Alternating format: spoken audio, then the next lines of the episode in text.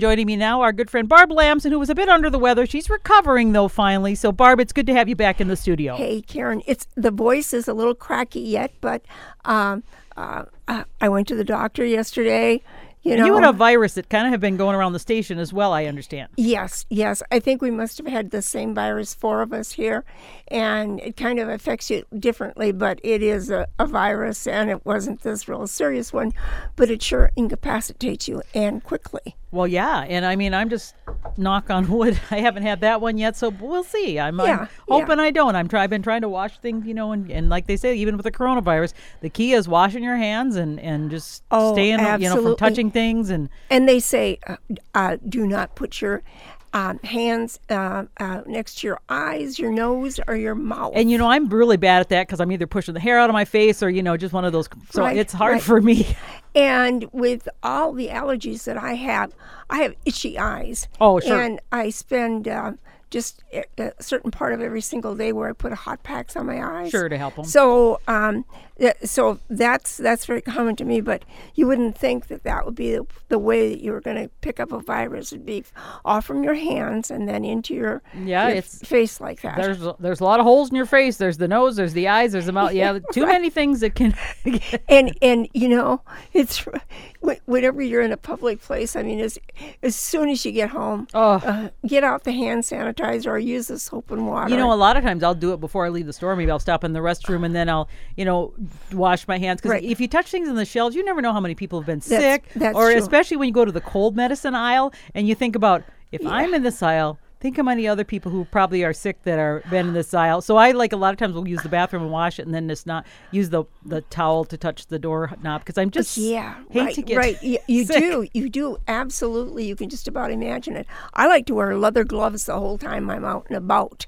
And the, you mean when you're not even in the garden, you're wearing leather gloves? oh yeah, my my winter leather gloves. But you can still, if you touch, you know, something and touch it with your leather gloves, you still got to be careful. Well, well, yeah, and then you get you take those off, and Yes. uh, when you get home, and then you still wash thoroughly. But it seems like um, there's less surface than exposed. So, hey, I was thinking about bare root plants because uh, I know that the Conservation Service right now is offering a deal where you can buy a certain amount of trees uh, and uh, shrubs at a reduced price, and I know this is something that you're interested in. Yeah, they have the what's called it's a blue. Uh, well, Blue Earth is one of the many counties. A lot of the counties do it. I don't know if all of them, but most of them do. The uh, soil, the Soil and Water Service do a tree order, trees and shrubs.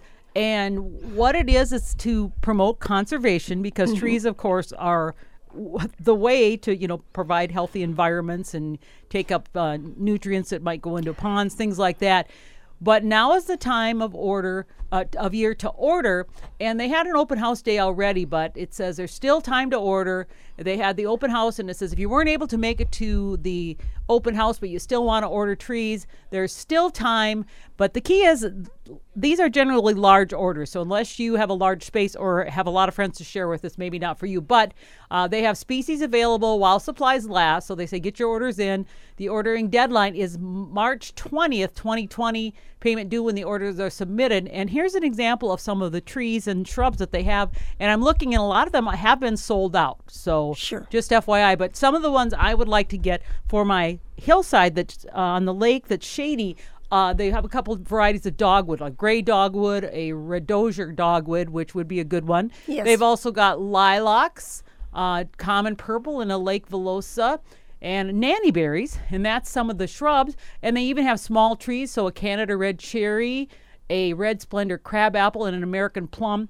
And now they've got a number of the taller trees and you don't have to get quite as many of those. Oh no, yes you do. They're they're all in bundles of 25. Yeah. So if you have a big place to put uh, quaking aspen, paper birch, hackberry, silver maple, which I would recommend not to get. Right. Silver maples are not good. They're messy No, and they'd have right. shallow roots. Okay, but they're there. Uh, the sugar maples are all sold out, by the way. The bur oak sold out, northern red oak, um, and autumn blaze maple, which are pretty.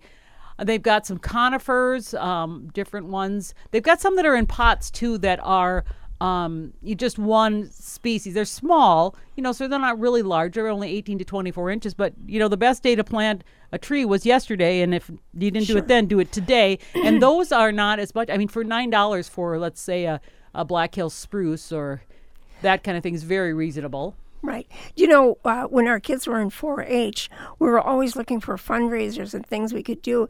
And a farmer offered our 4 H club if we would come and uh, dig the holes and plant the, the shrubs in that he was putting in his windbreak, that he would pay our, give us a donation of so Oh. much. And so we did that. And that was my first experience with that. Now, uh, bare root is a little bit more tricky than if you get something in a pot.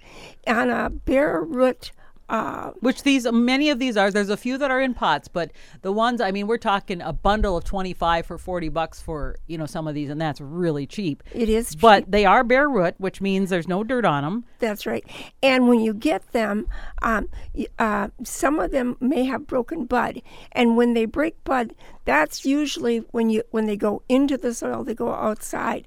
But um, if it's too cold to do that and you're not ready for that, you're going to have to protect that root because a, a bare root will start dying after Yeah, 20 they'll, dry- seconds. they'll dry out. I mean, 20 seconds. Oh, that's it, really? Yeah, 20 seconds. It, that it affects. It'll affect that bare root. So that. that's how tender they are. And just consider that they have been dug and in cold storage since last fall. so do you put them in water? Do you put them You in? do. You can. You can wrap them up. What uh, the root needs really to survive then is to be warm, and to have humidity. so not freezing, Uh, No, no, not no. in your garage, No, you're not going to be if able unless it's it Harvey's. Yeah. Right, right, exactly. And and especially if it's it's broken bud, then you know, then you want to be even more careful where it's going to go.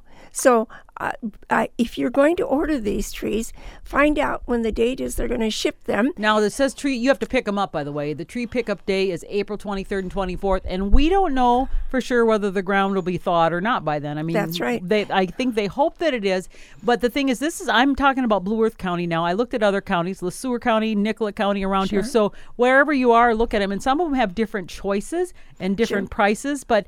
If you are able to do something like this, maybe you've got enough room. In fact, they've got what's called the um, the backyard bundle, which is five of each species, including a red do- wood dogwood, a lilac, a red splendor cab, a red splendor crabapple, a sugar maple, a black hill spruce.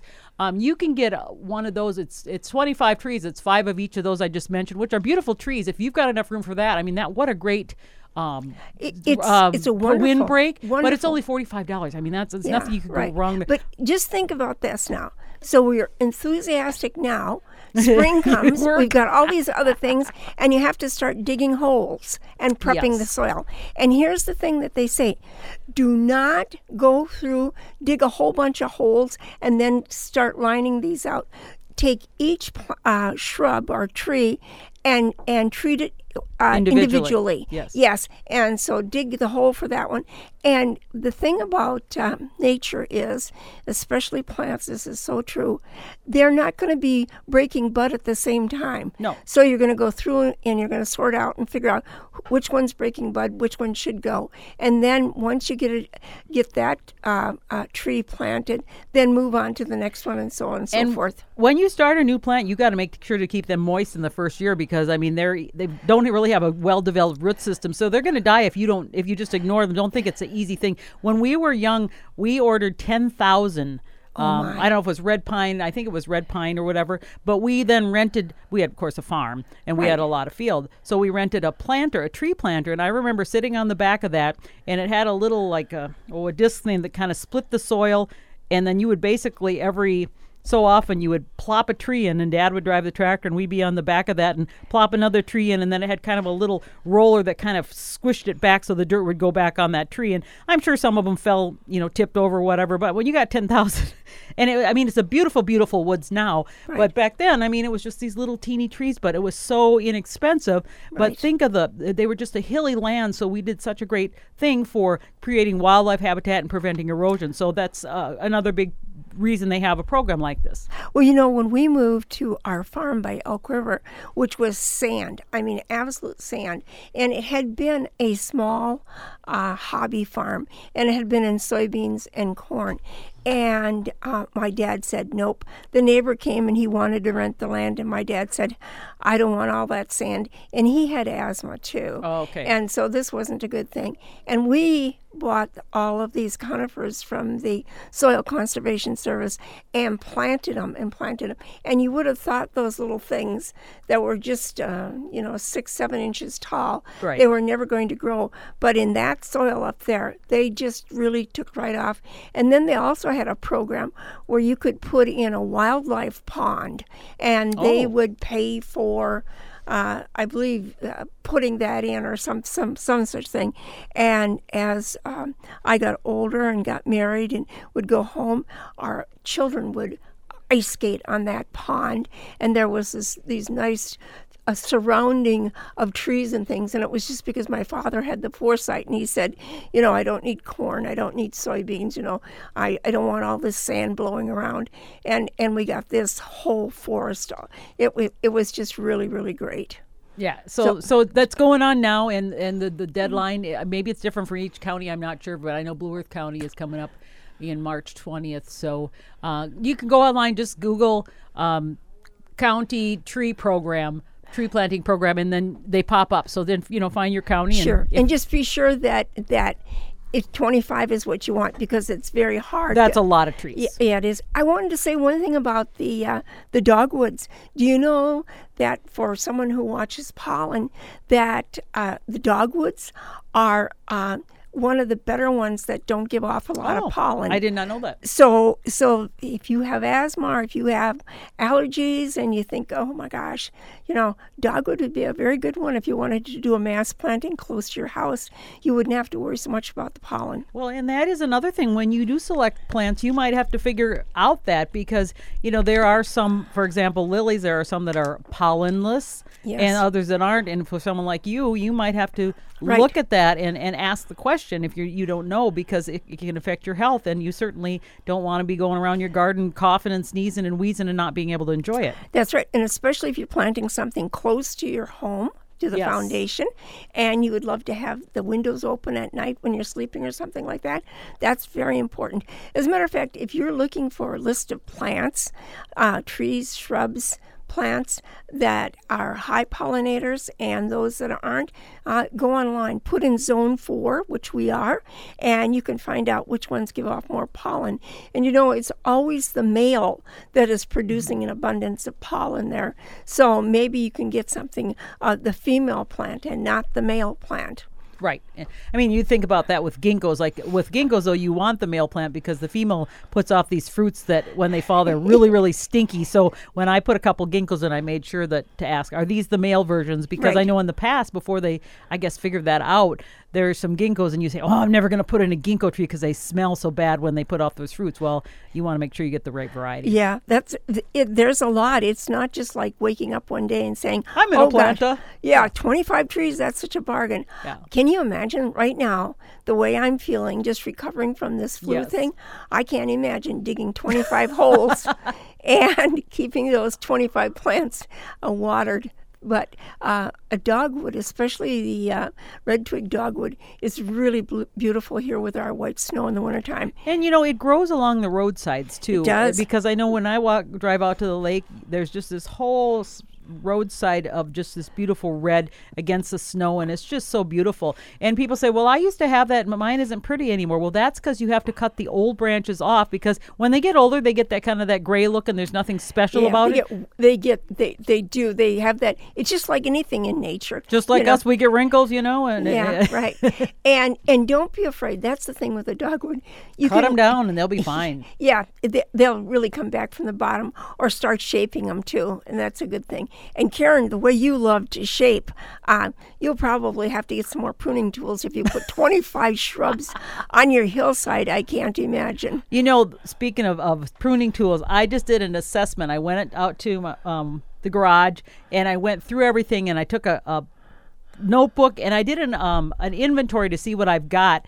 And um, I have, I think, seven of these one kind of hand pruners, you know. And Yep, yep. while I you think, well, that's a lot. Well, some of them aren't really any good anymore, or I use them for other things, for et cetera. So, but that's an important thing to do is go through your tools. This is the time of year you want to maybe sharpen them, Right. Because uh, I'm anxious to get outside, but there's nothing you can dig. There's nothing you should be raking or anything like that. In fact, it was kind of funny yesterday. I was uh, asking one of my students what he's going to be doing for spring break because it's coming up in a couple weeks, I guess. And he said, "Well, spring break, I'll probably go home." Uh, and uh, he said, "I'll probably like mow the lawn and stuff." And I said, "Where do you live?" In the Twin Cities. So he was thinking already that spring he's going to be able to mow lawn. I just laughed. I said, "I don't think it's going to be." The, No. that you know even if the the um, snow was melted uh, it's just too early yet but it was just just funny how if you don't know gardening you might not That's think right. about the season times Exactly. You know, we keep watching uh, the dates that uh, that are set for us, and like um, April fifteenth is supposed to be our last day of, of uh, frost that we have. We're supposed to be safe after that time.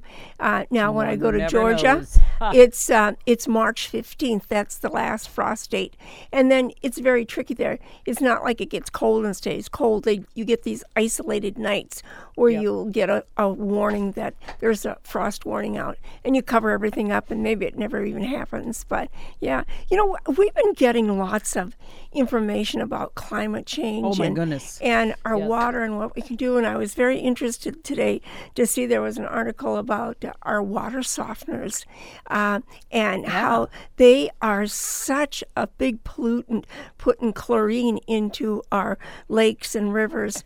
Uh, and I did not realize that. I didn't. It did, was something that didn't cross my mind that you got. Where does all that water go? Yeah, exactly. And what happens is when the water softener is recharging itself, then it takes this old chlorine, this salt that's all used up, and it dumps it into the storm sewer or into the regular sewer. And then that goes right into it gets treated, but it goes into our our lakes and rivers. And the thing we know about chlorine, I mean, it's so deadly to uh, fish and to Plants. plants the aquatic plants, and there's no way that it ever goes away. It's there forever. Right, and it is something that you know a lot of people use those water softeners and things. So I mean, you got to look at. Do you have one that's efficient? Do you have one that you know? Are you not hopefully Yes. not using more than you need? And all those things that just uh, just to be conscious about because it's going to affect our future availability of, of even being able to have water to drink. And so when you can't see something, you don't realize it's a problem until it it has uh, uh, negative consequences, and that's why we see more uh, lakes and streams and things that are polluted, and we wonder, well, where did that all come from? And we start pointing our finger at who's ever closest to the water. Oh, it's the farmers. It's Yeah, this or right, that. The, yeah, right, exactly. Right. So, uh, one of the things that they suggested that we could do better in the state of Minnesota would be to uh, uh, to offer an incentive plan so that if you have an outdated water softener that you could get some dollars to replace that and then the other thing would be is um, can the city when you have city water can they more efficiently soften water that than what we can do in our own homes. Sure. And if they would do that for us, and then we get that information, uh, we don't all have to have these great big water softeners down in our basement doing this. And the other thing is, the water that you soften isn't the cold water; it's the hot water. So, um, you know, if you, if you can get by with using cold water or not using hot water, then then Yeah, for that. washing, for example, or things Yeah, like that. right. And the other thing is, I think that we need to know what is it that your dishwasher needs so that it will run efficiently and last um, as long as possible. So if we get better ratings on there that tell us about hard water and the effect that would be and what that number would be. Well, and most people use way too much detergent. I mean, that is Yes. such a common thing. You know, we use probably about a fourth of what they recommend because, and I've read a lot of things that that's really all you need because otherwise all that excess is just being washed down the drain. You know, just use right. enough that you need to clean the stuff, and it saves you money for one thing, and Right. then it also doesn't hurt the environment as much. You know, if if you have something, and I do a lot of cooking, and, and if you have something that gets maybe a little stuck on, if you just will soak that before you put it into your um, dishwasher and and use a little elbow grease, Yeah. and you can. And so really, what you're doing is you're sanitizing, and I think that a dishwasher is the best thing we can do to fight germs because people that don't have um, a dishwasher that will just run a little water and something and say, "Oh yeah, that's clean." It's not. It's, It's not. absolutely No, not, no. clean. These um, the viruses that we have now, they take hot water. That's at least 160 degrees to kill them. I don't know. I you know I've got my water heater set lower than that, so I don't even get, ours doesn't even get up that hot. Well, maybe when you're when you're having a flu season, you should set it up higher. Maybe, but I just don't like the burn thing, and plus not using extra Yeah. heat. Although we did, after 18 years, our water heater finally gave out, which is a long time because they generally don't last that long anymore. But we got a new one, and they are a lot more energy efficient, and it doesn't take as long to heat up the the water for one thing. And so, I mean that that is a part of uh, being good stewards. At some point, these other things wear out, and find one that's that's energy efficient. Right. More information, you know, you become a better consumer. So, so that's really, uh, you know, a good deal. Um, I was reading also that in California, they're going to be experiencing droughts in especially the agricultural area where we get so many of our fruits and vegetables from. And with the droughts come the wildfires. Yes. So this is a time when you have to be alert to what's going on in the world because I was um, having a, a navel orange this morning and I thought, you know, this orange is so good. And we just take for granted That it's going to be there. Yeah. that it's going to be there, that it can be trucked a thousand miles, and that it's affordable. But in the future, um, if we have more of a problem with um, this uncertain weather and where we have either real hard flooding or then we have followed by droughts, and then we rely on irrigation, that water to irrigate just simply won't be there. Well, and and we are actually as gardeners having to change the things we plant because uh, in some cases when you got these um, big flood events and then it dries out for a while, so you, it's more planting more of those what are rain gardens that can tolerate that kind of the ebb and the flow. So when you are planting, y- you know, it, it's you might say, well, I want to do like Grandma did, but our climate is changing. In fact, I want to mention that we are going to be having uh, specifically an education session coming up on that as a part of the Minnesota River Valley Master Gardeners. Now, it's not till Saturday, April 25th, but I would urge you to save the date because we're going to bring in some people, including Mark Seeley, who is Yes. a climatologist, University of Minnesota Right. uh, weather person, and he's going to talk about how the change is affecting our land and how the usage will be changing. And then we're going to have Al Batt, who's going to be talking about how this the climate changes are affecting like the birds and animals. And and it's going to bring in more invasives like the marmorated stink bug and um, other things that are bad um, for us. And and we're going to just have to just say, oh well, we're going to have to adapt to that, and it's going to also push some of the the normal uh, predators of some of these invasive insects or things out um, up farther Sure. north or wherever. And so we are having this coming up on Saturday, April 25th, and I would encourage you to register ahead of time if you can. Um, it's Fifteen dollars. I think so it's cheap. 20, 20 and then 20 at the door, I'm pretty sure. N- No, it's it's fifteen in advance and twenty at the door. Oh, okay. Sorry. Yeah, I, right. I, So, I didn't I go to mean, the last meeting. But anyway, it's seven thirty to noon, and it's at the Christ the King Lutheran Church because it's a good place to have it. They've got the the setup for the um, audio visuals and things. But that's coming up. Uh, like I said, April 25th, and you can go on the website of the.